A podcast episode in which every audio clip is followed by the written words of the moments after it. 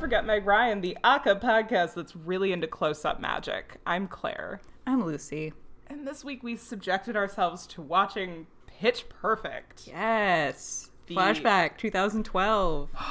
college. We were in college in 2012. We were in college. I remember this movie coming out. It was a huge deal. Acapella was a big deal at the time. Yeah, remember uh, this this really brought me back to like a dark time in music culture like because all of the songs I feel like when they Oh play God. that song at the party that's like you got to keep your head up. I was like, was this a big song even then? Like everybody's like, "Oh, like anytime somebody opens their fucking mouth in this movie, the entire crowd stands up to be like, "I remember this song Yeah. too."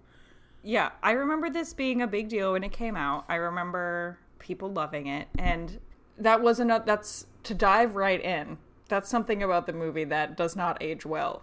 The um music selection because I had to look up a lot of the songs, like the Pitbull song they sing at the end with Ne-Yo, Everything Tonight, Grab Somebody Sexy. Like I was like okay, no Pitbull is in the song. It's a Pitbull song. I didn't know Pitbull had songs Not not a featuring Mr. Worldwide.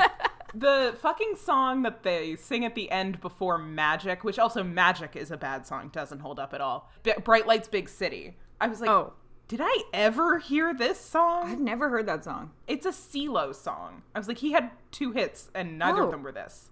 Interesting. Like I just so this movie came out while I was actually like I, it, I just checked rechecked the date, but it came out while I was living in a house with somebody in an a cappella group. I was at the time very close to somebody in the all male a cappella group on campus as well. And my roommate threw parties for all three of the a cappella groups on campus at our apartment. So I feel like I was really immersed in the culture without a cappella culture. I was as close to it as you can get without being in the group. But I smoked with them every Wednesday. So, you know, I was in one of their groups. Hmm. They would have fun traditions. Like at the first party every year, you had to go around and sing your audition song a cappella. No. Every time anybody took shots, everybody would do this like da na na na. Like they'd sing shots a cappella because that was a big song at the time. sounds fake. It does, but it was so real. It was every Saturday of my life. Not every Saturday, but like the kids were so interesting because they didn't really party. They were like famous nerds among nerds, though. So like the movie gets certain parts of acapella culture correct. Cause like where do where where did the acapella kids not like are they musical theater people? Like are they Some were. So like Ithaca was interesting because you had so many avenues where you could be like a legit quote unquote I'm saying, um like a lot of kids who thought they were very very talented went to Ithaca to be very talented majors like musical theater majors annoying the worst of the worst Dillingham Of course. get out of my face anywhere you go? most of the girls in premium blend which was ithaca's all girl were like musical theater or like singing majors. Then there was Ithacappella, which was the all boys. A lot of those boys were again like music majors in hmm. the music school. And then voice stream was the co-ed one who was chill and everybody was kind of from like all over. That one was Yeah. the one you would kind of go for if you were just like i just like to sing and i have a pretty good like, voice. In this movie I'm like is Anna Kendrick's character a music ma- like what's anyone's major? Like what's anyone studying? okay biggest problem with this movie doesn't feel like college No. That was the thing that that was like the f- one thing that stood out to me when it came out at the time is I was like this college campus is so clean and large and everyone here is 27. I'm supposed to believe Anna Kendrick is 18. I Oh, excuse me? everybody is everybody looks like this it feels like a young professionals thing. It doesn't feel like high school like first of all, she's supposed to be like a freshman in college. Why is her dad there? Being upset about your parents' divorce is such a high school storyline that I, it doesn't Mm-hmm. need no parents should exist in college world. The stakes could be there with no presence from Yeah. her father. Yeah. She's the worst because she just shows up and is immediately like, I hate this. I'm going to be vaguely racist towards my roommate. Yes, oh my god. What the fuck? Like, I didn't expect this movie to hold up super well, but there was a lot of stuff that I was just like, oh. Why does Rebel Wilson keep making jokes about Jewish people? Lots of jokes about Jewish people. The Fat Amy stuff didn't hold up at the time for me, but I feel like a lot of people liked that there was a character calling themselves fat at the time. But like her Sure. relationship with the workaholics guy is so bizarre. Yeah. This, this movie has no rules that it can stick to. Yeah, and I mean, it doesn't feel like a college because like it's not like quite like messy. Like the one party scene that they have in the movie is so boring and nothing mm-hmm. happens. It's just like different shots of people improvising their lines badly and like does not move the plot forward at all. The plot like hinges entirely on Anna Kendrick's character Yeah. and she's not likable and not in a fun way. In a not fun way. There's like so many opportunities for it to do something cool or have a conflict, and instead it's just like The conflict is Anna Kendrick wants to go to LA and be a music producer, and she has her USBs full of her mashups. mashups were also big at the time. I feel like Glee really Mashup is set- not a word you hear anymore. you know because we're. I feel like TikTok is bringing them back in a weird way. Like when Good for You came out, I feel like everybody was like, you could put it over this song and it works as well. And it's like, yes, this is what a mashup is. This is. Are we rediscovering these? Oh no, I don't want this. Do you remember in Glee? Um, what was it? It's like Usher, the Usher song. It was "It's My Life" and "Confessions Part 2 mashup. Oh God, yeah. That was a big deal. Like that, people were obsessed with because that's like one of the first episodes. The There guys was- sang that. There was that one, and there was the Adele mashup. The rumor has it, and Oh yeah, Uh, not important. But uh, yeah, no, like the entire plot hinges on Anna Kendrick, certified cool girl. Jesus Christ. She has the worst eye makeup I've ever seen on camera. It's bad. I she's so alt it hurts. She's alt, but it's like, and this is one of the biggest issues with the movie. Let's just dive in here. I mean, we've talked a lot on this podcast about like, I'm not like other girls. She uh-huh. even says in the movie, she's like, I her confession is that she was never one of those girls that was friends with other girls until now. She's into one thing only, and it's making mashups on her laptop. She has tattoos. She wants to, you know, she's very like I'm different. But like she she never once in this movie is like brought down a peg. She's never once like humiliated. When things go wrong, all the Beccas turn to her and they're like, "Fix us," and then she's like, "I got it." Like it's never stressful for her. She's never like, "Oh my god, what am I gonna do to arrange for like the Bellas?" Like she never struggles. Oh no no no! She's a genius, a savant. She is a musical genius. Give her a Bruno Mars song and watch her fly. it's like every time the movie is like, here's a conflict, it doesn't make sense. Like the oh. there's like the radio DJ guy who's cool and has abs and is Australian and is forty fucking five years old. he does really- not look. No reason for him to be in the movie. There's no reason for the music station to be a thing. It's weird.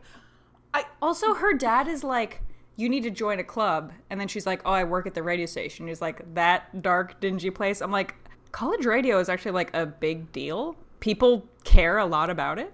So that is another thing that they got right about like freshmen aren't allowed in the booth. Like the Yes. self-important radio people like i was like okay there's certain elements of this that i feel like they really nailed. Like college radio being a big deal and people thinking they have incredible music taste and like getting a 12 o'clock show. Like there was no conflict where she had to choose the radio or the bellas except that one time where he's like come listen to the, a thing with me. But it doesn't like And then that affect nothing happens with that. And then she gets arrested for not throwing a trophy. That scene made no fucking. The arrest, I was like, oh, this is. This is a worse I bailed you out scene than in Showgirls. Like, it is achieving the same thing. Nothing happens. Like, Jesse is such a nothing character. He doesn't need to be there. This movie should not have a romantic interest. It ruins everything. he is annoying to look at and hear. he and Ben Platt look the same. Why would you cast them in a movie next to each other? It's rude. Well, they gave Ben Platt, I assume they're not real. Maybe they are, his actual sideburns.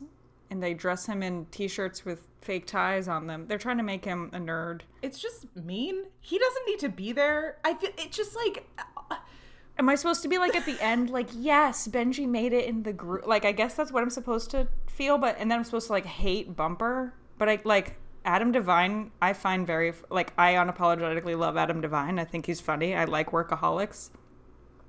So I was like, fine, whatever. I found his character just confusing because I was like, okay, he's either an out and out douchebag or he's not. He was into Fat Amy, but then threw a burrito at her, screaming sabotage. Well, because the scene of them like being into each other at the party was improvised. So it's Yeah. like it's, it doesn't have anything to do with their. But also, have they they throw a burrito at her and then they pick them up. No more than ten minutes later. yeah, they're, like, okay, yeah, we got yeah, you. Yeah, get on the bus. I thought Like, it was going to be a whole scene of like the treble tones or whatever the fuck aren't going to pick them up, and so now they have to figure out. Some- no, I thought they, were going to show up. Like, I'm sorry. Are, are we are we too good for the show up in the back of a farmer's truck covered in hay trope? Like, sing Come for on, your give me supper, yeah. ladies. Absolutely. Sing party in the USA in order to get a ride. Like, I Yeah. This this movie really does succeed in a way that I was like, oh, music is manipulative. Because the reason that people like this movie is that the last 10 minutes are good. Yeah, like the last like two like performances, you're like, oh my god, like the per- like the the arrangements. Yeah, it's good. The last Like, two performances of the guys and the girls gets you going. Like the It's first great. the Bright Lights Big City like whatever, it's a it's a white guy singing a song. It's not that impressive. Um Yeah. because I also feel like they didn't really use like acapella as well as they could have, but that's a different thing. But Well, then like yeah. Magic is a good arrangement. Ben Platt can sing a fucking song. That's Yeah. why he's still playing why somebody he's around. He's playing somebody in a movie this year younger than the person he played in a movie in 2012. Figure it out, Hollywood. Love that. Love that. But like then the Bella's performance is is good. But Yeah. I've always had my biggest issue with this movie is that in the beginning of the movie, they're like, we only sing songs made famous by women. I was gonna bring this up. I don't understand why they as soon as they get good, the very first song they sing that they're like, We're now fixed thanks to Becca is Bruno Mars. And it's like, why not? There were so many talented women making Yeah. songs at this time. I don't Claire, understand. because I don't I have no idea why it couldn't have just been like update the catalog and like I think that's a cool idea. Like for an all female a cappella group, we only sing songs made love by it. I like that. I don't have an issue with that.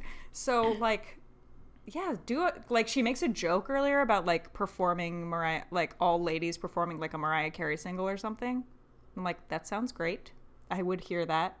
But no, we have to sing the fucking Breakfast Club theme song for the fucking plot of the movie. Let's get into Move it. Forward. I hate what I have now dubbed John Hughes shorthand.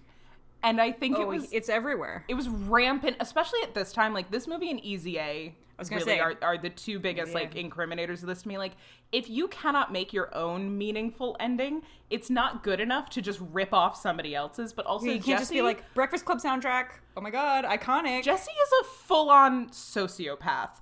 Who shows? I, just picture. Okay, first of all, the first time he tries to get her to watch movies, they're sitting in the middle of a college quad, and he's like, Let's watch a movie outside. movies. For, movies are not something I, I love a movie. If somebody just came up to me and was like, "Let's sit on the ground for two hours and watch this spontaneously," I'd be like, "Get the fuck out of here!" The, the middle of the day. We're outside. I can't see the screen. The Screen glare. glare. Thank you. Immediately, I was like, "Nope, this doesn't work." Did you bring a blanket, a Capri Sun? I'm thirstier now than I was ten minutes ago. Like, what is this plan? But then he shows up to her bedroom, which also the amount of people going in and out of this bedroom. Like, why is her father in there? I was like, this is inappropriate. You have a roommate. Like, he can't just come in while you're asleep. Yeah, if my father was a professor at the college I went to, I'd be like, I'm not telling you what dorm I'm in. no leave me alone jesse comes over and is like this is the best ending of a movie uh, i would wager that it is not in fact Yeah. Um, I mean, that's realistic, I think, for like allegedly the 18 year olds that these two grown adults are attempting to portray. Of like, you're 18 and you're like, The Breakfast Club's the best movie ever. But it's portrayed in the movie as like fact. Also, she doesn't like movies because the endings are predictable. In that case, if that's how you feel, I'd be like, why is this girl not into like like alt cinema. Like watch Right. Gummo. Like watch a Tarkovsky movie. Like w- watch Eraserhead. Like I don't could I- understand. could I introduce you to french film or Seriously, watch like some Jean Luc Godard. Like you're you, you're not into movies because they're predictable. But also, like, how boring do you have to be to just not like movies? Like, give. She's also oh she's so smart. She's the smartest person in the room. Darth Vader. Vader means I'm like Vader literally means means father. father. And she has like that fucking shit eating grin on her face. She's like, Vader means father, literally. I'm like, I want to punch you. She's grumpy and she's always right, and then the She's movie right. never proves her wrong. And so you're just like, well, this is like, even the movie, like, the movie has very few rules. It disregards all of them. But at one point, it's like, you can't sleep with a Treblemaker. It's a big deal to even talk to them. Becca never faces consequences No. for this. Like, they, and I get they kind of like hand wave it by her being like, you already lost two members. What are you going to do? Kick me out too? And it's like, But the, but the whole they- plot is like she needs to be in a club in order to appease her father in order to move to LA. So you would think there'd be a point of like they kick her out and then she has to humble herself to the Bellas and be like, I actually I do need you. That's the thing is like even when she sings Bulletproof and they all kind of get mad at her, they're still not actually that mad at her. They're just like told they should be and they're like, "Yeah, it threw us off." And I'm like, "This is The whole the whole movie is just is just Anna Camp, who by the way, funniest actress of her generation, wasted in this fucking movie. I love her. She, I think Anna Camp's hilarious. I don't know why she's given just puking jokes in this movie. what is the deal with the puking?" Also, I don't want to see that. It's gross. It's gross. It's not funny. It's gross, it's not funny. It doesn't really make any sense. They give her this whole like my dad is mean to me shtick. Sure. This movie, I have this is a weird thing to say, but like I had the same problem with this movie that I did with like the Hunger Games series, which is the main characters never have to make a decision. Things just happen around them. Hmm. And then they react to it. So like the Bellas don't qualify for the ICCAs except for the fact that there's a ringer in one of the other a cappella groups and thank God Benji ran after Anna Kendrick when she left so that he spotted a tote bag. I was like, "What? This Yeah. is the most convoluted thing I've ever just make it so that somebody got sick or like whatever, but it just feels like the movie gives like the end of the movie she grabs him and is like and he's like I told you the end is the best part and she says shut up and I was like ugh oh my god. they also god watched the ending together. And then there's like there's like the scene of her watching The Breakfast Club for the first time all the way through, and she's crying. And I'm like, okay, like sure, if this is the first time you've seen The Breakfast Club and you're 18 years old, fine. Like you have this reaction to this iconic John Hughes movie, of course, fine. But as we said, like the movie relies on The Breakfast Club too much, and like it doesn't make me like the characters, like their love story. Like I don't really care. well they have no chemistry And they're both so smarmy towards each other and like not in like a fun like romantic comedy like banter sort of way. And then I I guess she's humbled a little bit cuz she's like I push everyone away. right but, But she's then she saying that to her dad, and I'm like, he didn't need to be here. She Yeah, should be saying doesn't- this to Jesse. But then when she shows up to, to talk to Jesse, he's like now a dick to her for Yeah. seemingly no reason. Like there's nothing that's really changed in her behavior. And he has no moment of like, oh, I've been a pick me boy over here. You have been giving me no signals that you'd like this to continue forward. But I have been okay. I'm gonna back off, and then I'll let you make the grand gesture toward. There's none of that. It's just like, oh, I guess they're mad at each other now. Yeah, I will say it's like believable to me that like a college like this is very college to be like I'm going to subtweet my crush by the fucking song that my a cappella group chooses to sing. Like yes, that would absolutely happen in college. A cappella groups there's so much drama amongst I I mean amongst the male and like amongst all of like there is so much shit going on. At UVM it was the top cats were the male. The cat's meow was the ladies one and then there was a co-ed one called like z some it was like something not having to do with cats whatsoever. The parties they had were you know it's like fraternities and sororities for nerds i feel mm-hmm. Oh, totally. and so like there's parties and then there's all sorts of like draw you know it's like theater kids love to cause drama and shit so I There's also there's like theatrics within Yes. it, and like the ICCA's really did become a big thing. Like I remember the year that like Ithacappella made it was like a few years before everybody else basically started like having choreography and I had to teach a bunch of people how to flank because I was like no like here's the here's the thing about like group choreo it's very easy you just have to do it simultaneously but people are idiots and want to do like a lot of moves at once and like mm.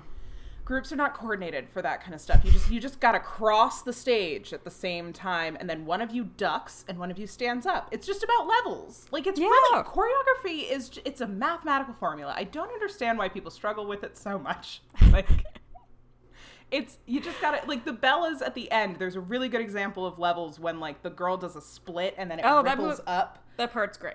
it and the energy really moves and it sends you mm-hmm. into the end and it's like okay great like it but it acapella is truly fraternities for nerds Yeah, so much. Did the did the choreography start happening? Like, is that why people started adding choreography? there was always some but a lot of it was like you know like step touch like we're moving on stage we're having Yeah. a good time Why? Why did this happen? they make a point that we just we like hearing men harmonize with each other I wanted to talk about this. Yeah.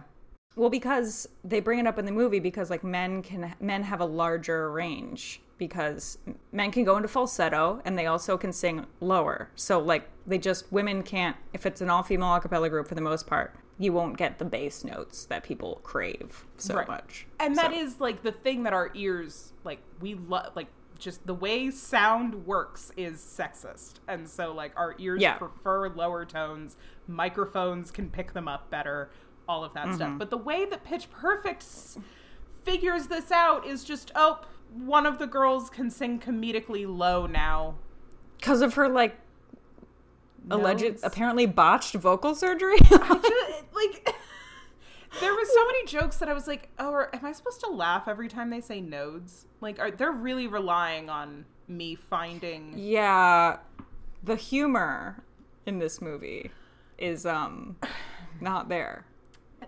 It's so disappointing. Like, Kay Cannon is somebody that has written a lot of my favorite Thirty Rock episodes, but I think this movie is is very emblematic of like the type of humor that we found acceptable at the time coming from like white liberal voices mm. because I think a lot of these jokes in this movie, like they don't hold up, but they're coming from this place of like, can you believe anybody would ever think or say this? Also, like Rebel Wilson, this was like the peak of Rebel Wilson I think this was like her intro to America.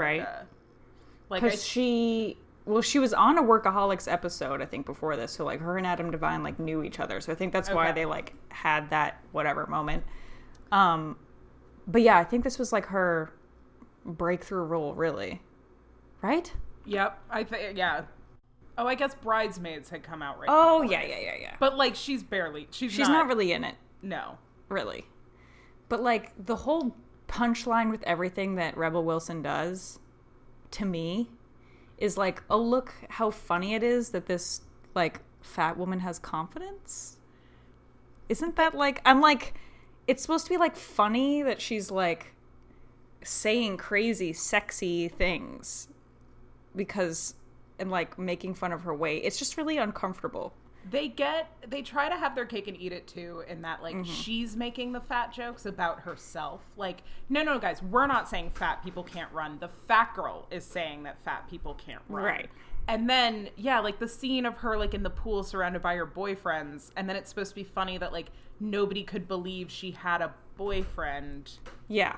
and then but there's also the jokes like about the lesbian in the group that i'm like are we supposed to be on fat amy's side I know because they keep calling. I'm like, it's and it's also it's also like I think made clear in the beginning like that she is a lesbian. So then like when they're like, oh, it's gonna come out. I'm like, I thought this was already like Yeah. a one-off joke, and now then- it's like done. the worst joke for me was that they kept having her like assault other members in the group and then be like it's not bad because i'm also a woman so there's like the scene of the girl like blowing the rape whistle and she's Oh, saying yeah. like it's not bad but she's grabbing her ass and i'm like no this is fuck this is this is weird Yeah. like i don't know why you felt comfortable making this joke like and it's the same thing like the movie starts with a rape whistle joke where she's like, only blow it if it if it's Oh real. yeah, and she like puts it in between her teeth, like, oh, I'm so irreverent. Yeah, but like, I think another one of the downfall of this movie is, as I mentioned before, like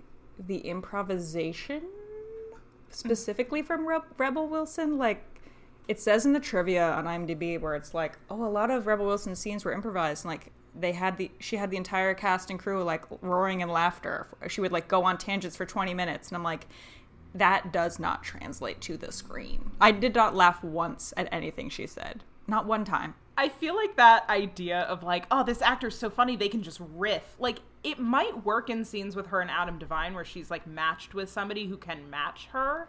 Yeah, but very in true. a lot of these scenes, she's just playing to Anna Kendrick's dead face as she's like smirky, smirky, smarm, smarm. Like that, her entire. yeah, but just- like improv in movies, you need to have that's a very good point. You need to have someone else there. Like in a lot of like the Christopher Guest movies, like everyone in the scene is like improvising on board. They're all in it. Whereas if you just have like one person doing it to know, it's like silent, like s- silent scenes. It feels like when somebody tells you a story and then halfway through realizes that it's not funny because you had to be there. That's what her improv, I think, felt like on set was everybody was like, This is the funniest thing I've ever seen. And it's like, right, but the audience wasn't experiencing any of that energy. And these No. 20 minute tangents probably don't cut down into a 30 second joke pr- that well. Yeah. And then you you can just tell that it's improvised and it's not not in a good way. Like you can just tell it's like silly jokes like the thing where she's saying that it's like her like Jewish hair Jewish orthodox hairstyle. I'm like what what is the joke?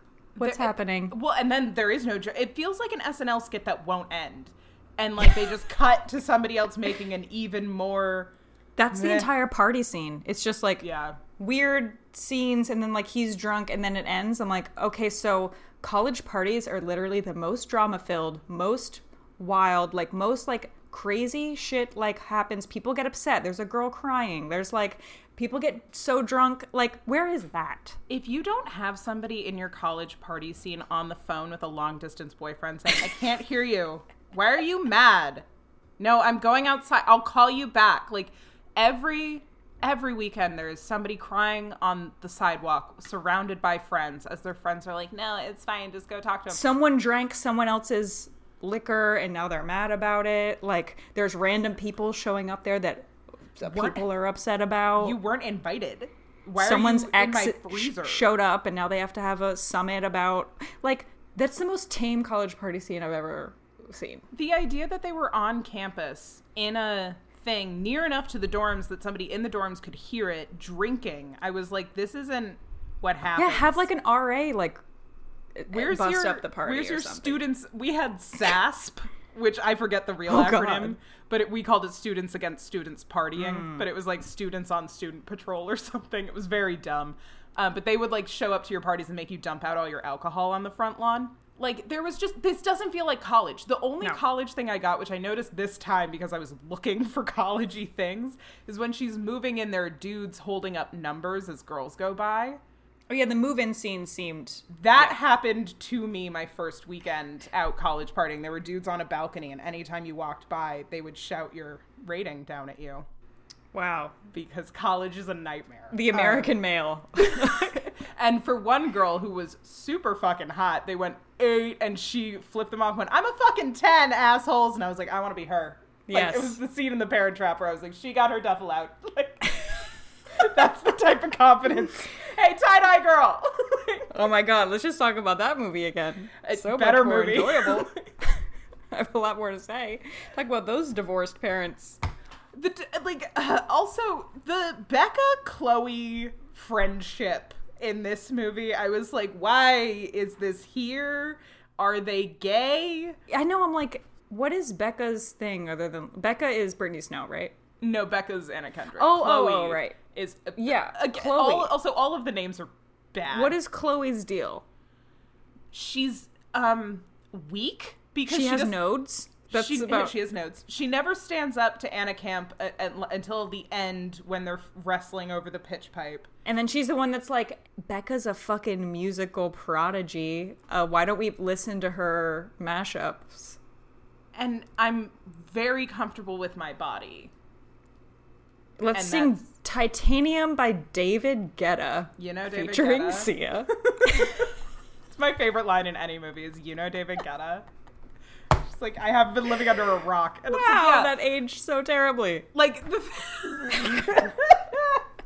classic musician David sexy bitch Guetta. Like it he it the way that they use like Breakfast Club in the movie too, I just like I was like, no, at this time the movie would have been V for Vendetta. Like there are other shitty boy movies that he would have been like, this is meaningful to me, that wouldn't have held up and would have been funnier. But like Yeah. it's the same thing with David Guetta. It's the like Chloe doesn't have a thing.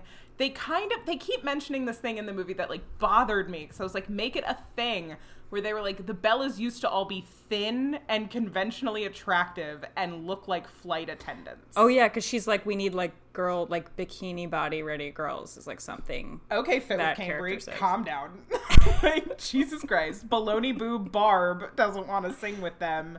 What is that joke? Why are you showing me like a woman with big nipples like this is randomly? 2012. We weren't braless yet. Like, that No. girl would not. She'd have some. Also, like, those But are also the- like, what? What is the joke? She has big nipples. She has large areolas. Shout out a large areola representation. Did this movie try to like shove in some like crass college humor, like with showing a girl's nip, big nipples and like the throwing up? Yeah, I think I, the throwing up has always confused me because I'm like, was this like, is this the thing? Because I think in any movie aimed at women, particularly at this time, there always had to mm. be gross out humor involved. Like Bridesmaids has the shitting themselves scene. Mm. Like I feel like there was always mm. this kind of like, oh no, you can bring your boyfriend. There's vomit humor. They'll find that Right. funny, and it's like this serves no one because that what does this what does the vomiting add that couldn't be there by not ha- like Allegedly, it's funny, but it's not. Um, this also- movie's not funny. This movie's not funny. The only part that made me laugh was when there's like the older guys in the lobby singing booty work, like the guy from Scrubs. yeah And then the like that one guy who's in stuff sometimes. I don't know why, but like them like being like weird and singing the song in the lobby made me really laugh. But like that I think was it. yeah that's not enough that's not that's not enough for for a two And I was hour like, wait, bring back Turk from Scrubs and that other guy. they had like they had so many people that I was like, oh yeah, hey McLovin, like you're here for two jokes that aren't funny. No. Like the guy who's like, I'm tone deaf and I hate myself and hosts the riff off and the no. like the, this movie could have been like a mate this could have been like a high school musical level. This could have been Camp Rock quality. I would believe it. The thing is like even the riff off, it's missing a scene. Let's please talk about the riff off, but go ahead. the, the the riff off is again have rules no follow so like there's four a cappella groups on campus stoners gay kids Barden bella's uh, Treblemakers the the stoners get eliminated because she comes in singing a song that i guess is not correct i don't know not She's clear. too high to sing. um, then the the very next round, the trebles win. First of all, it's a it- you're having a fun scene of like really cool fun genres, and you're not you're you're not switching them up fast enough. So like you're just love songs, songs about sex. Like that's every song. So it's not fun to watch. It's a like, lot of songs. the, what, the fact that they couldn't come up with a song to go off of No Diggity, I was like, do these people not know any songs? There's a million words in here. If you can riff off of and, Yeah, exactly. But like the whole thing about like songs about sex is like Anna Camp's character is like songs about sex. Oh my god, we're traditional, fe- like classy female ensemble, whatever. I would like to know how you make up vocal arrangements on the fly. ba, For ba, these ba, songs. ba, ba, ba, ba. like Like, okay, this is impressed. I'm impressed if you can quickly arrange a pop song improvisationally, just like extemp- extemporaneously. You're just like, let's quickly come up with harmonies without saying anything. How? How is how are you doing this? Yeah. Also, How? like it, they're immediately good at that. So I'm like, okay, so are the Bellas talented? Because like I, uh, this movie can't set. I feel like I just I'm all over the place. But this movie can't set a goddamn tone to save its life. Is the audition scene good or bad? What are they saying with it? They're saying that bad people are auditioning for the most part. And then fucking everybody's- Becca comes in and she She starts a moment. she teaches them a lesson. She is the movement. I when cups started happening, I was like, how did I forget? How I did had this to ever turn away. It's so cringe to witness. if you were not alive in 2012 or didn't own a fucking radio or didn't work in a restaurant, cups played every day. It was a it was a deal. Everybody was sitting in their dorms learning how to move a cup from left to right and clap and turn it. Oh, the amount of people that did that cover. It was a party trick. Unnameable. Oh Unnameable. I and also that song isn't that good. And then the cover that she did for the soundtrack is like Oh was on the radio This so was often. Also was so I feel like peak like ukulele girl time. yes, yes. it was. so like combine those two together.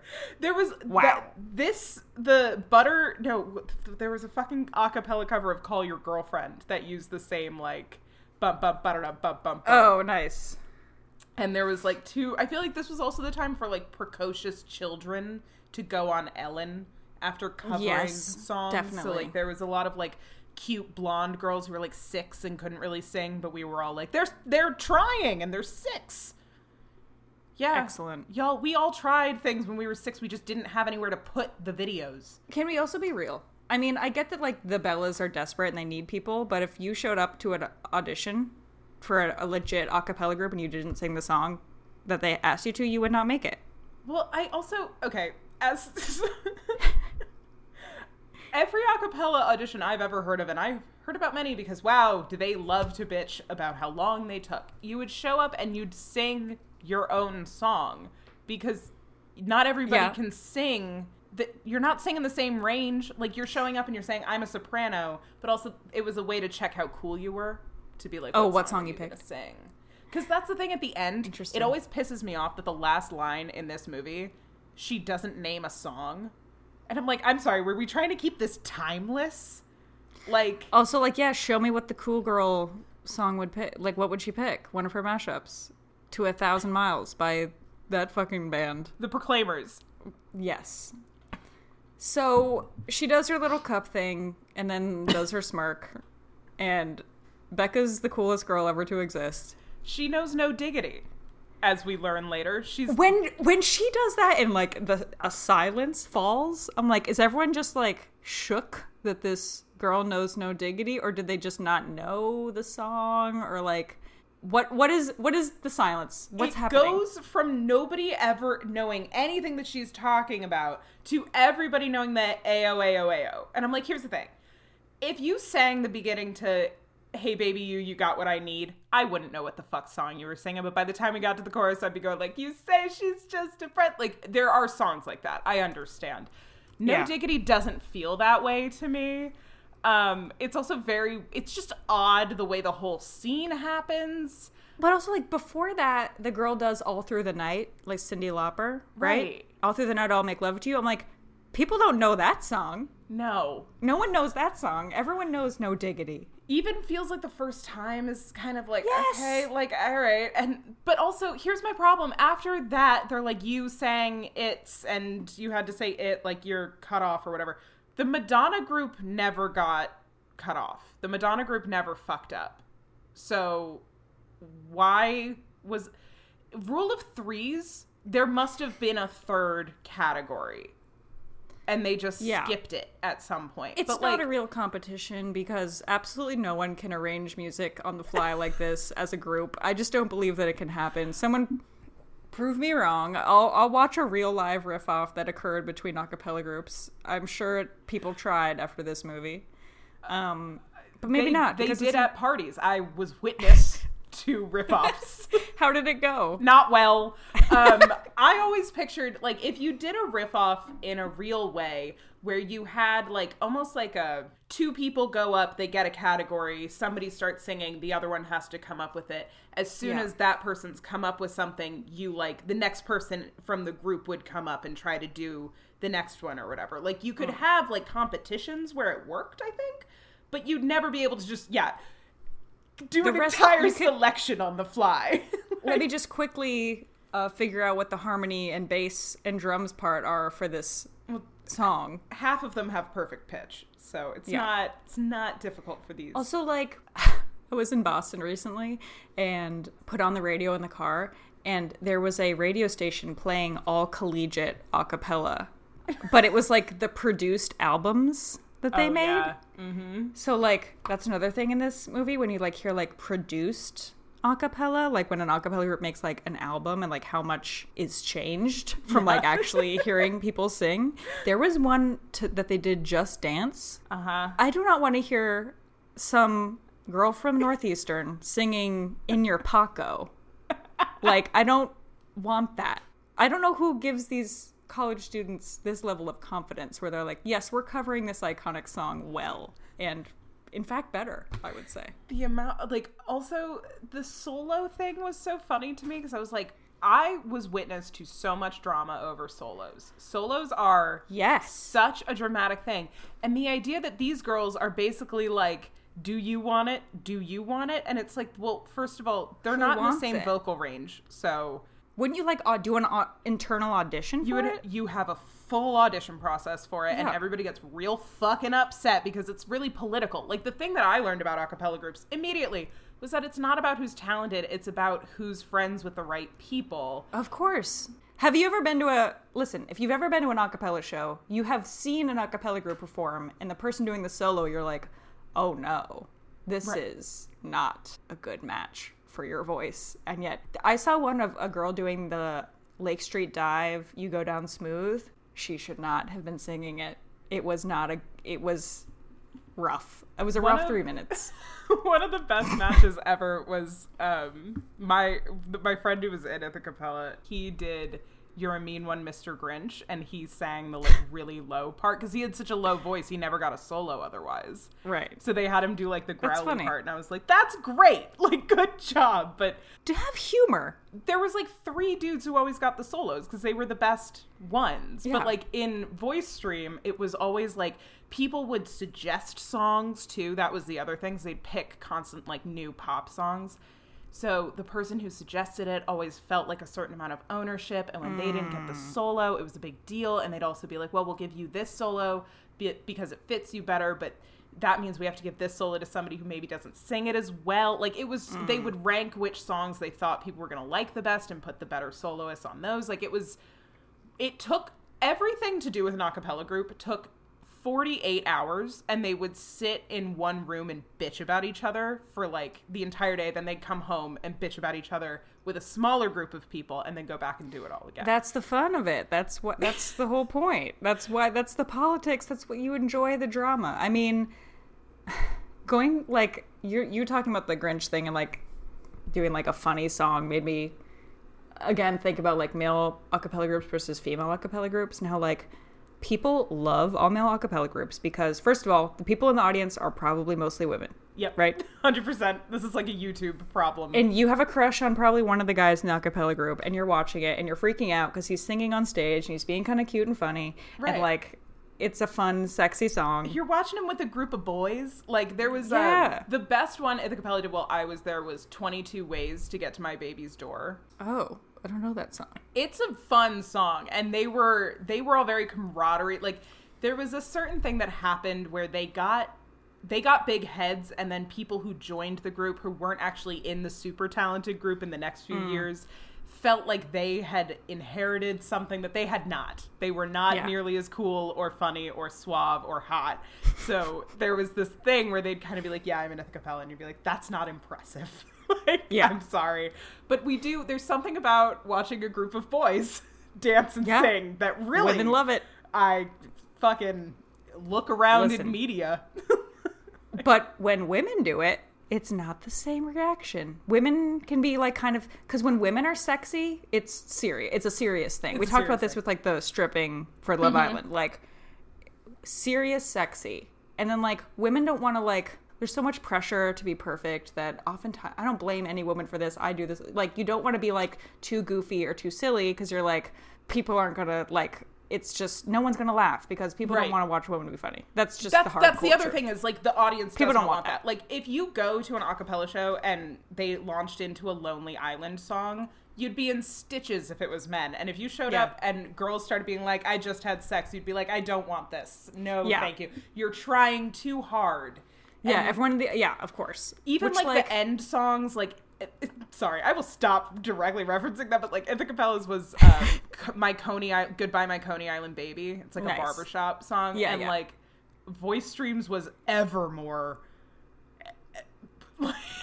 it's Okay. like it was so different and it was like because they were started as like the alt group so they sang like Right. alt pop but like not really and i was always just like oh we're missing the zaniness of an all male It makes me very sad because, like, at the peak of Glee, our high school did like a male men's chorus and a women's chorus. People lost their absolute motherfucking minds for the men's chorus.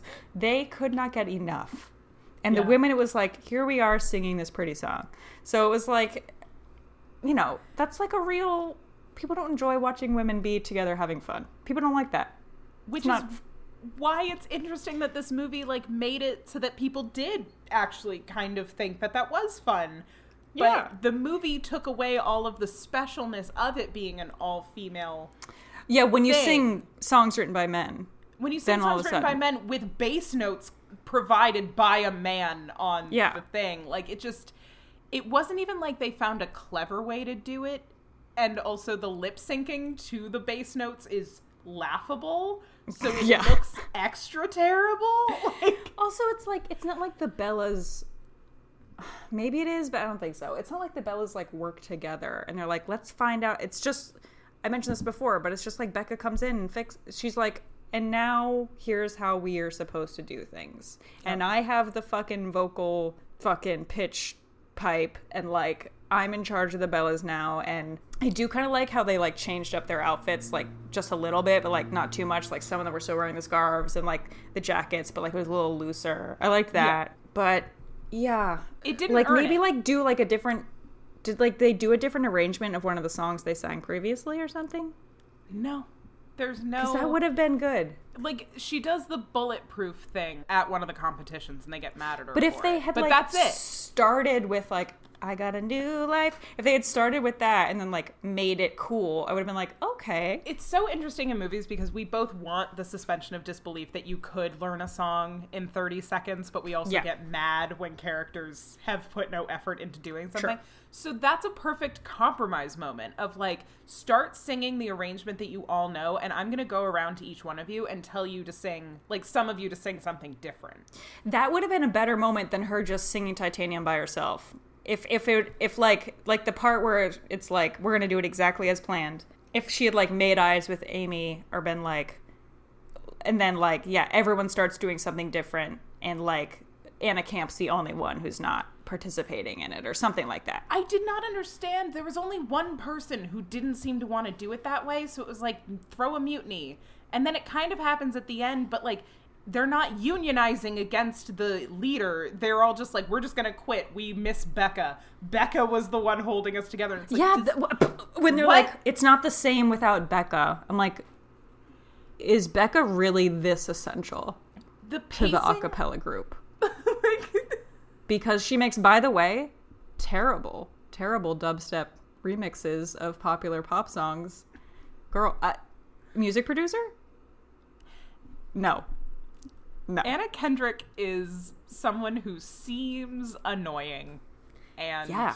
this movie does. you you hear a lot of like TikTok stories about her being rude in public to people. Anna Kendrick's one of those people that like this entire movie relies on you finding her very charming, and I think Well, because she was like for a really long time and still is like the nerd guy's like darling because she's like an attainable, very beautiful woman. she's like girl next door who makes fart jokes. Like her, She's like on- girl next door, and like guys are like, I could maybe see someone who looks like Anna Kendrick. Like she's not like Cameron Diaz, you know.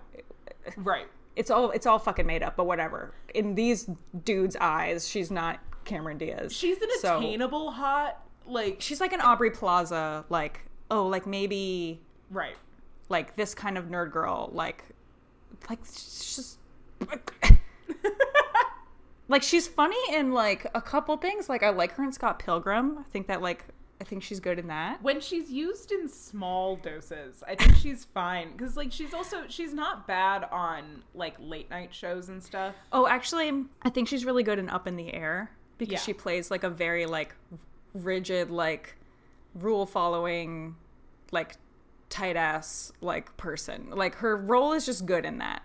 In this, you're right. It's like the whole point of the movie is that you find her effortlessly charming and cool, and nothing, no, nothing. She needs to do nothing, nothing.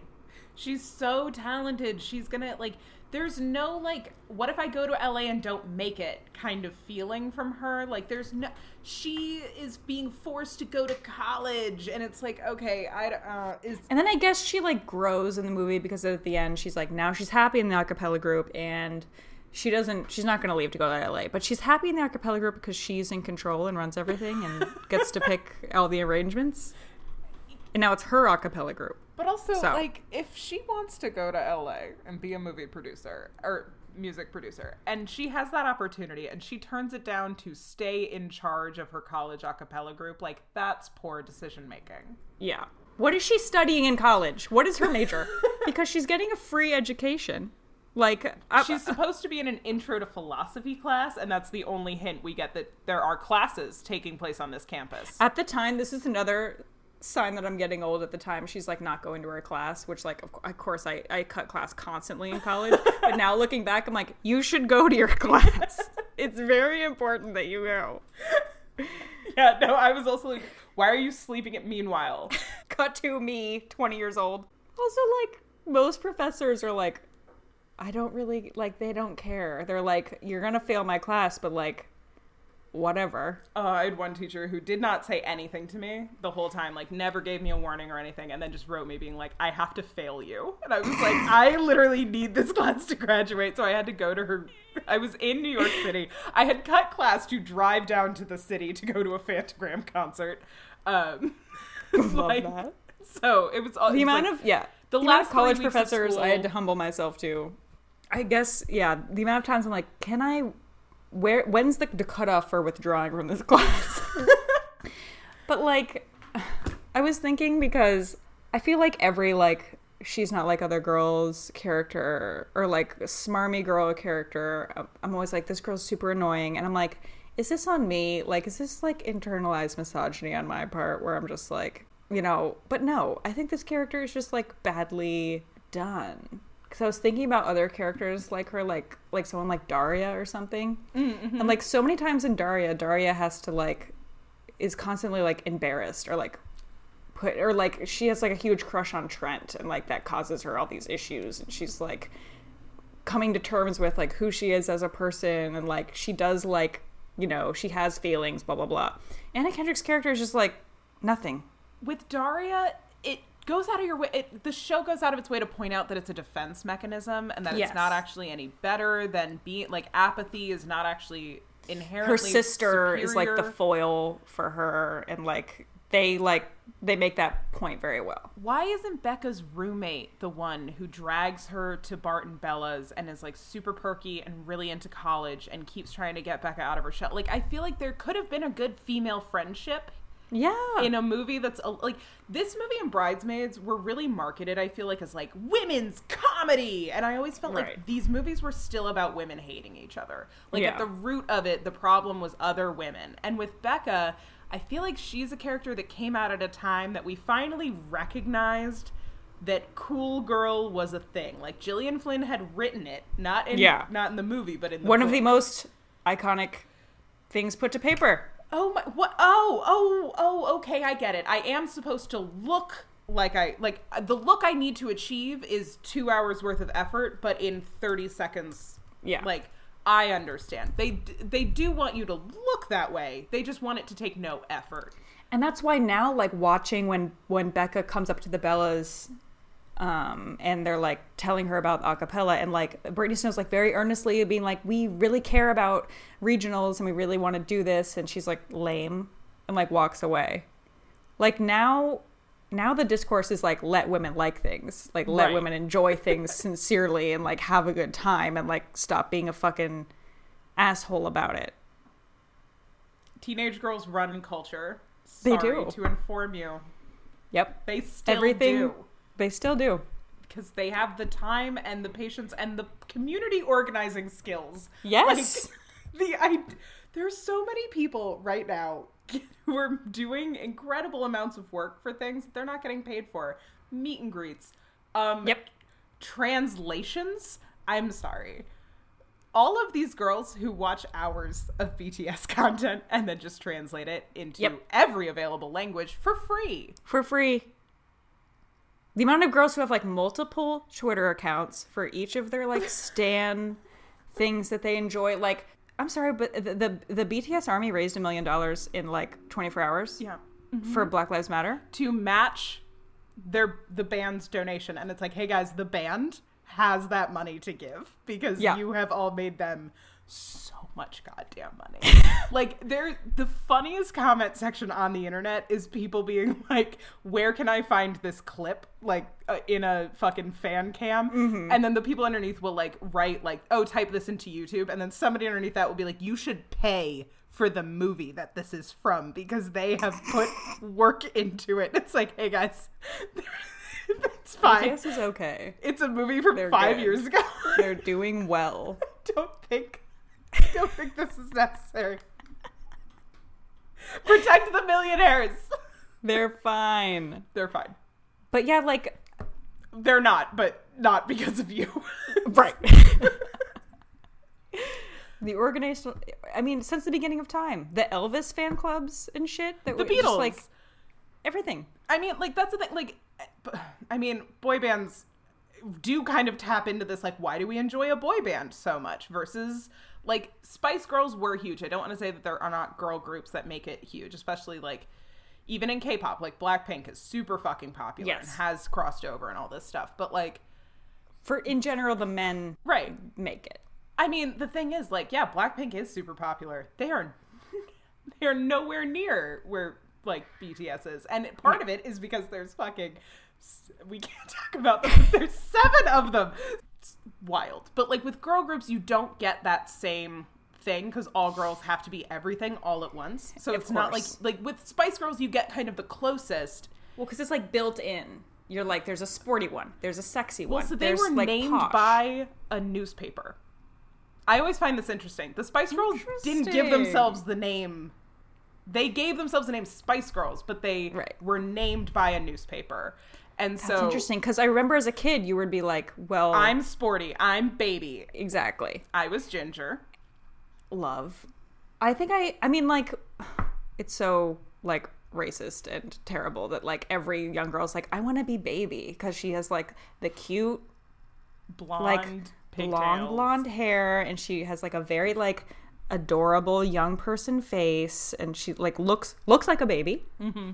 Is dressed like a baby but also was infantilized in a very creepy way. yeah i don't think po- anyone wanted to be sporty because ew lesbians. that's like did. a boy the, the girls who didn't know what why but but were i wear track pants like sporty Hmm. was a big deal in ireland i feel like that look was very big at the time the like rolled track pants with just a sports bra yeah it's coming that's very back now that's But, very like, british picture s club 7 that look was big and then if the you time. had a friend that was literally anything other than white that was scary spice yep you were scary by default sorry Ooh, it's so it's so bad. Like looking back on it and just being like, oh fuck. Like it it also reminded me though of like Mary Kate and Ashley and how like in the nineties no girl was ever like, I'm Ashley. Because we knew that it was cool No. to not be the girly one. so much cooler so much cooler to be mary kate But now I'm like, were you a Mary Kate or were you an Ashley in denial? Like what Right. what's the deal here? Because like looking back on it now, I'm like, I think I'm much more of an Ashley. I am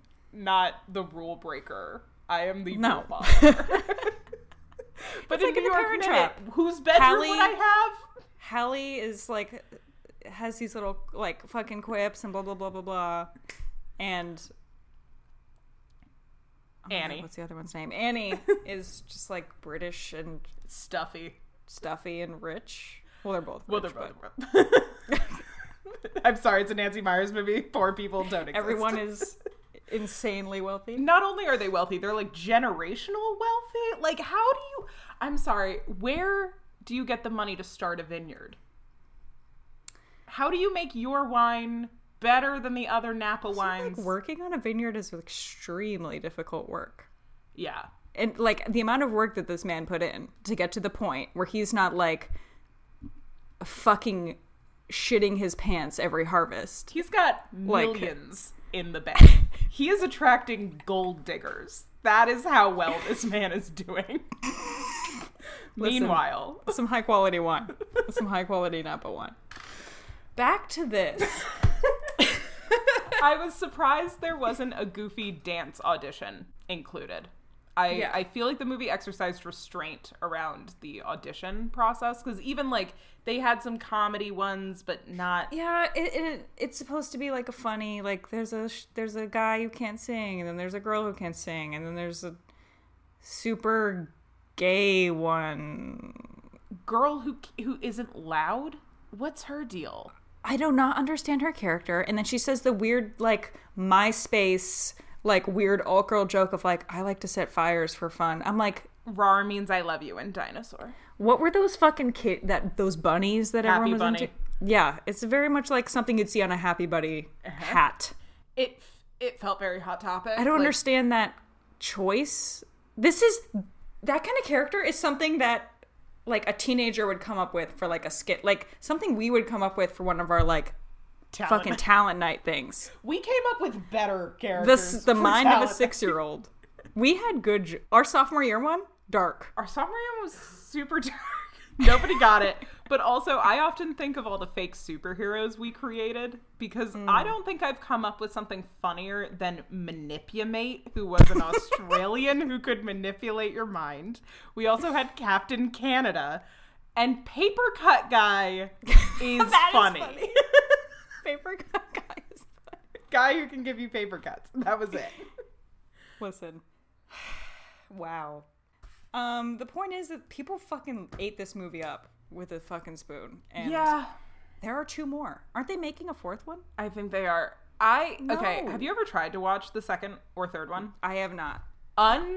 unwatchable. Like this one's bad and I didn't have fun and like it was not the whole time I was like, "Oh yeah, no, there's more that I hate about this movie than I remembered." But the second one opens with like them performing in front of Obama and Fat Amy's pants rip on a trapeze and they Is the- Obama in the movie, or is it just no, like, it's like clips Obama? of Okay. it's there's clips of him at the Lincoln Center put in. It's very weird. And then they get shamed out of the country. They go to a they go on a USO tour or something. It, makes no sense. And like Hailee Steinfeld is in the next two as like a main character. Oh yeah, because Hailee Steinfeld tried to make that transition to pop star. That Yeah. didn't work. No. Here's the thing: Why would you want to be a pop star when you could be an acclaimed actress? You were literally nominated for an Oscar at, a like, ve- extremely young age, and you threw it all away. because you wanted to sing some songs. That's what fascinates me about Selena Gomez's career. I'm sorry to all the Seleniators that out there. Whatever the f- pick, pick. You're not a good. You don't make good pop music. well, she's maybe- not good at acting either, so I She's not good at either. J J Lo is J Lo. Not not many people can be J Lo and do both. Whoever's in charge of her career was doing well. Oh my god, we need more J Lo rom coms. The thing, yeah, Jennifer Lopez, like more power fucking to her for some reason. At the inauguration this year, still not over it. Bennifer is Confirmed. This will date this podcast. Confirmed. Bennifer. 20 years later. Confirmed. Bennifer is holding my year together. If Bennifer breaks it, I don't know where I'll be because I'm so pleased. I mean, here's the thing, like get back together with your exes Hollywood. There's nothing we love seeing more. We love it. we if you if you can't succeed in a relationship, John Mulaney, then I need you to get back with a an ex that we all uh, have nostalgia about. When Mila Kunis and Ashton Kutcher got together, Yeah. incredible. it's so unfortunate that they've like really stuck by Danny Masterson in a way that I'm like, oh, you like Yeah. are cool with the Scientology stuff in a way I'm not comfortable with. Laura Prepon, Prepron. That 70s show is bad. It's a bad show. It's, not bad. funny. And honestly, here's the thing: that '70s show was one of the shows that I like. In college, you'd get really stoned. You'd have your show. That was my show. I thought Hyde was super fucking hot, and also like, Yeah. he was the type. Hyde is one of the best like TV characters as far as like hot guy you want the approval of archetype. yeah. But the fact that he and Jackie didn't end up together always pissed me off to the point that I never cared about The fact rewatching that- the show. Jackie ends up with Fez. And then, like, when Eric left, they should have just ended it. And they should have ended it with, like, Jackie and Steven are together, and, like, that would have made a ton That of would have been sense. it. Eric's they gone. didn't- Eric's gonna go away. It's fine. They He tried to replace him with like some other fucking guy. Isn't that like Seth Meyers' brother? Yeah, they well, so they were gonna have him. The okay, one of the darkest e true Hollywood stories is about the cast of that '70s show because, um, This is a that 70 show episode now. I, I mean, honestly, it's more Love it. entertaining than this Keep going. movie. But um, Eric, the guy who played Eric, like didn't get along with the other three guys, like Danny Masterson, um, Ashton Kutcher, Ashton. and Wilder Valderrama, all notably bad dudes. Wilmer, Um, Vil- Wilmer the villain of the Demi Lovato story we do Wow. not talk about for some fucking reason, but he was preying on young people for a long Lindsay time. Lohan? He dated so many underage people. Like it was it's wild that he's not been called out for this more. Danny Masterson has multiple rape allegations against him and is a Scientologist. They all opened like a bunch of restaurants together and stuff. They kind of became like a Hollywood pack of dudes. Interesting. And the guy who played Eric, just Topher Grace, was just not included in that. I love Topher Grace. Is there anything bad about him? No, he made that edit of Lord of the Rings people really like, and he seems Hell like yeah. a, a nice dude. He's got a podcast now. Like it feels like he just Fucking looked too much like Tobey Maguire. They're very similar. They To, have to the fact when they were both in Spider-Man at the same time, I was like, this is a this bad is, casting This is decision. similar to the Benji problem I have in Pitch Perfect. You look too much alike. Like I literally cannot see Ben Platt in the same way ever again. Now that I found out about his family. I, I mean, Ben Platt is an incredible singer. He's such a he's such he has such a beautiful voice. His performance of Somewhere that he mm. did at the Grammys, chills. Amazing. He's a singular vocal artist. But it's still annoying that he's in the movie. Just like I, huh. Dear Evan Hansen is so funny to me because I'm I I did enjoy. I imagine it was similar to people who like love cats watching people find out that Cats is about nothing. When people were like, "Wait, hmm. I thought Dear Evan Hansen was like a gay coming of age story. You're telling me it's about a kid who manipulates another family." It's so terrible. Like it's one of those musicals where you're like, "Oh my god, this is the plot," and I have to sit through it and like, I oh. hate secondhand embarrassment, and I, I hate, the hate feeling of like you're gonna be found out a lie, and that's the entire plot. Like, Also, like his it. songs that he sings about like being lonely are, are like, "This is too real. Can't cannot listen to this." I know No. that if it had come out while I was in high school, I would probably have a much softer spot for Oh, it. of course, But yeah. the fact is, it didn't. We loved Spring Awakening, which I have many issues with. It does not hold up. like talk about hard music that does not sound hard anymore. You're like, No. We thought this was hard. Watch the Mama Who Bore Me performance at the Toadies. I'm sorry, wait, no. Actually, watch the Mama Who Bore Me 90210 cover because Oh wow. that show when it came out was like we're edgy. This high school does Spring Awakening. Oh No high school, not a one. Not even an arts high school. You couldn't get away with it. You could not. It's like when high schools do have to do like the junior version of Rent, and you're like, "What's the point of this?" Also love junior version of Grease because Oh, Grease yeah. is one of those that like the stage show's so much dirtier. Absolutely. Anyway, I just don't understand how this like people love this movie.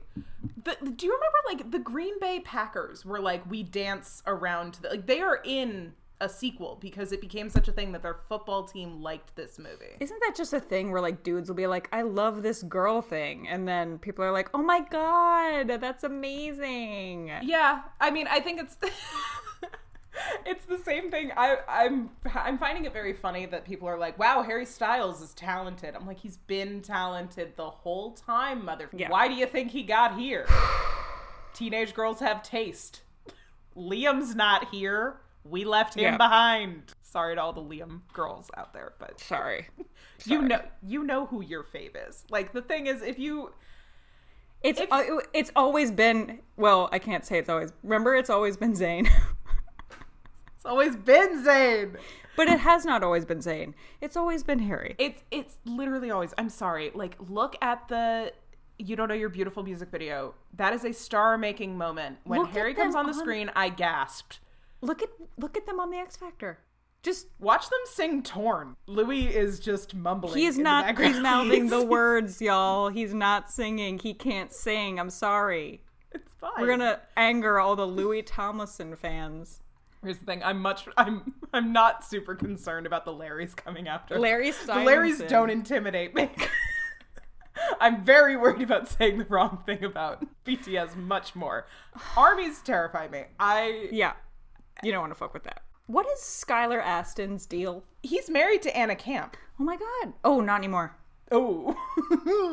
he Sorry. was in the fourth season of Crazy Ex-Girlfriend in this very weird way. He can sing. He's just very He's boring. very talented singer. Yeah, he's very boring and it's like he's competent. Like Yeah. their meet. Here's the thing about Pitch Perfect: didn't have a meet cute, and then it has that scene of him like doing the record cover jokes, and I'm like, is this? She should be doing jokes back because right now Yeah. he's just making jokes and she's laughing, and there's two men competing for her attention, and I don't know why. right. That was the other thing. The movie really needed you to believe that like every male around Becca would just be like, "Oh my god, you're so cool and pretty," and like I mean, to be fair, probably yeah. In Probably college. in real life, but the problem with the movie is she's surrounded by other women who are just as pretty and talented. Hmm. So it's just like it doesn't read. Like movies need to cast ugly people again because our brains can't comprehend pretty people having problems like this. No. Also, s like Rebel Wilson was like 30 something in this. I'm just like I'm over it. I would like to see teenagers. I think it gives us a very warped view of young people when we keep casting like very old people in movies with teenagers. Like Right. we should see teenagers having teenage issues. Well, and it, it it's it's why all of the teenagers fucking their teacher subplots that have not gone away. No. make me so uncomfortable because like 14 year olds 15 year olds don't look like that. Like i had a moment a few years ago we were watching riverdale season one bad but you know it's like baby twin peaks. You can watch it in Yeah. like two days it's fine. We started watching season two and there was like an episode where archie and veronica took a shower together and i was like you're juniors in high school No, I, I can't have that. Remember in uh, Gossip Girl when she does like the strip tease or whatever? oh yeah at the burlesque club oh here's the thing about gossip girl though you had the suspension of disbelief because they're new york kids Yeah, you can. So it was yeah. like you're wealthy. You, I do believe your parents let you drink. I do believe that you know you have access to go to these clubs. Like it's why NYC prep didn't work because like they couldn't actually go anywhere and show them drinking. Also because like teenagers are that awkward. Like who's the French guy in, in NYC prep? Sebastian, Sebastian. Like that's what teenage boys are actually like. They have absolutely nothing to say. right? They just stand there and they're like, I know I'm a cute teenage boy, so I'm gonna stand here and like be a cute teenage boy to, to you as a teenage girl. And I just don't have to try and I'll make weird negative jokes toward you because that's gonna make you like me. Just neg ya, just a little. I, I have I can make like speak a couple words in French and I know you're gonna love it. the funniest date in NYC prep is when he goes out on a date with a girl who's like, "Oh, I spent a semester in France. I speak fluent French." And he's like, "Oh yeah, did you go to the Louvre?" And she's like, "Yeah, it's kind of overrated." He's like, "Oh," and then he just doesn't talk the rest of the date. And I'm like, "That's exactly what a teenage boy in that situation would do." Teenagers are embarrassingly awkward. Yeah. And I need that reflected in. I need more. I mean, like I know eighth grade is like she's in middle school, but like you Yeah. don't necessarily get rid of that. N- I think it gets worse When you're in high 15. school. Like in eighth grade, eighth grade has that thing, like not the movie, but being in eighth grade, where you're at like the top of the food chain again. Hmm. It's, and like freshman year, I think a lot of people get worse because I feel like Yeah. high school, even more than middle school, high school really forces you into like defining yourself via a clique. I don't know if this it's this way anymore. But even like who I hung out with the first semester in high school versus the rest of high school, mm, Yeah. very different like figuring out what cafeteria we fit in was like and that's a part of thing. Also, like your first semester friends in college, like you were not going to be friends with them later. everyone in college, like if you live in a college town, you see like groups of 20 plus 18, Yeah. 19 year olds walking around, and you're like, this is sad. There are people in this group who no one else likes, but are there because you desperately need friends. Yeah, and also, uh, I was the kid freshman year who everybody was like, "You seemed cool," and now you're just depressed, and we don't know you enough for this to be worth it. College was full of girls, especially freshman year, being like, "I know that people say freshman friends don't last, but we are going to last, and No. you will be at my wedding." The amount of bridesmaids proposals I was around with a bunch of 19 year olds, and I was like, "Is this what we?" because nobody was in a sorority at Ithaca, so I feel like the mm. next thing you had to be like friends forever was to be like you'll be a bridesmaid. Spoiler alert: one of those girls got married. None of the bitches she promised were in her wedding. Of course. because, like, of course they were. Maybe they were invited. You were like, so desperately uncool your first year of college. like you were so desperate to like change your personality and like you're like I'm in a new place with new people. I'm going to be a new person that you come across as so unlikable. So maybe maybe that's why Anna Kendrick's character is unlikable. Maybe she's being like I am I have this new music producer persona and she's trying to like shake off her uh the stink of her parents' divorce. if she had shown up and done that and been like, "This is new, new place, new Becca." Yeah, give herself a little pep talk or something. Yeah. The, there's pathos there. There's Mm-hmm. Yeah. something happening. And instead we just get like, I'm fucking I'm already angry. I already shut people out. Like I do think one of the biggest lies we tell people is like, you can go to college and be anybody. It's like, no, just go to college and just really focus on yourself. Don't worry about other people. Yeah. Eat eat lunch alone. You will be fine. Yep. It does not matter. do not concern yourself. You'll find people like your sophomore year is so wildly different from your freshman year. And it's it's that thing of like this movie just doesn't capture any of what it feels like to be a college freshman or go to your first Because it's not a college movie; it's an a cappella movie. But like, it's college just like is where acapella is happening. Like they are, they are so intertwined. And like, Yeah. I had friends freshman year that got into the acapella groups, and that was a huge defining part of their personalities because it Mm-hmm. was like cool that they had done that and they were accepted by these upperclassmen. So they were, you know, they had friends on campus. They had friends with off-campus apartments. Suddenly, they had Yeah. a hookup for alcohol. Like nobody struggles to find alcohol in this movie. There's never any like where are we going this weekend? There's none think of it's that. possible because I hate to keep bringing it up, but because the cast is all in their thirties, if they had a plotline like that, they'd be like, no one would actually believe that Anna Kendrick cannot walk into a liquor store and buy alcohol. Anna legally. Camp is not getting carded. No, absolutely not. oh. Skylar Astin was.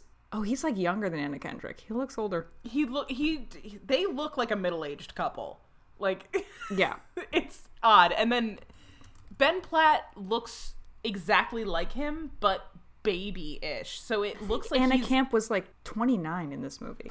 yikes. No. Feels no, like we no, just cast someone else. I don't understand. What's a teenage movie with actually teenagers in it? Eighth grade? Eighth grade. Love Simon, I guess, has young people in it. Okay. How old is Nick and Nora's they were pretty young when they filmed that. Booksmart? Are they young? Uh, the one Kind of of. the girls is because she's playing not Beanie Feldstein. The other girl is playing Yeah. the lead in Dear Evan Hansen. Oh, okay. She's, playing the sister. She's young. She's like 22, I think now. How old was uh, Saoirse Ronan in Lady Bird? What is she? She was like 20. She's like our age. Saoirse Ronan is 27, yeah. She's born in the Bronx. What is her life? This movie gets, I'm sure, got away with casting the people they cast because they were like, we have to find singers. yeah. There's no teenagers that can sing. Like that's the other thing with like not to mention, but Dear Evan Hansen, there's literally a teenager playing the role on stage right now. Yeah. Eh, The Jimmies are packed full of kids who can sing. Kids are But they're getting not Ben Platt. talented younger. No, Ben Platt's They're not the son of Ben Platt's dad. Whose name I don't know. Mark Platt. Something. Nobody knows a producer's name. This is why we didn't realize Ben Platt was a plant for years. Like Ugh. I don't feel like I've seen a new famous person come up that didn't have a parent who had their own Wikipedia page in a long time. Yeah. Like even Beanie Feldstein, I feel like everybody every few weeks is like Jonah Hill's sister. It's like, yeah. Yes. I think this movie is a bummer um, because it could have been something that captured a real moment in culture, a real, like, a very interesting college dynamic. Um, and instead, it has no conflicts, throws everything out the window, and we're supposed to be really excited that the magician kid gets to sing a song about magic at the end. I have nothing else to say about it. It's, it's just like it's not a good movie, and I was looking at like reviews of it on Letterboxd, and everyone fucking loves it, That's the which. I am shocked.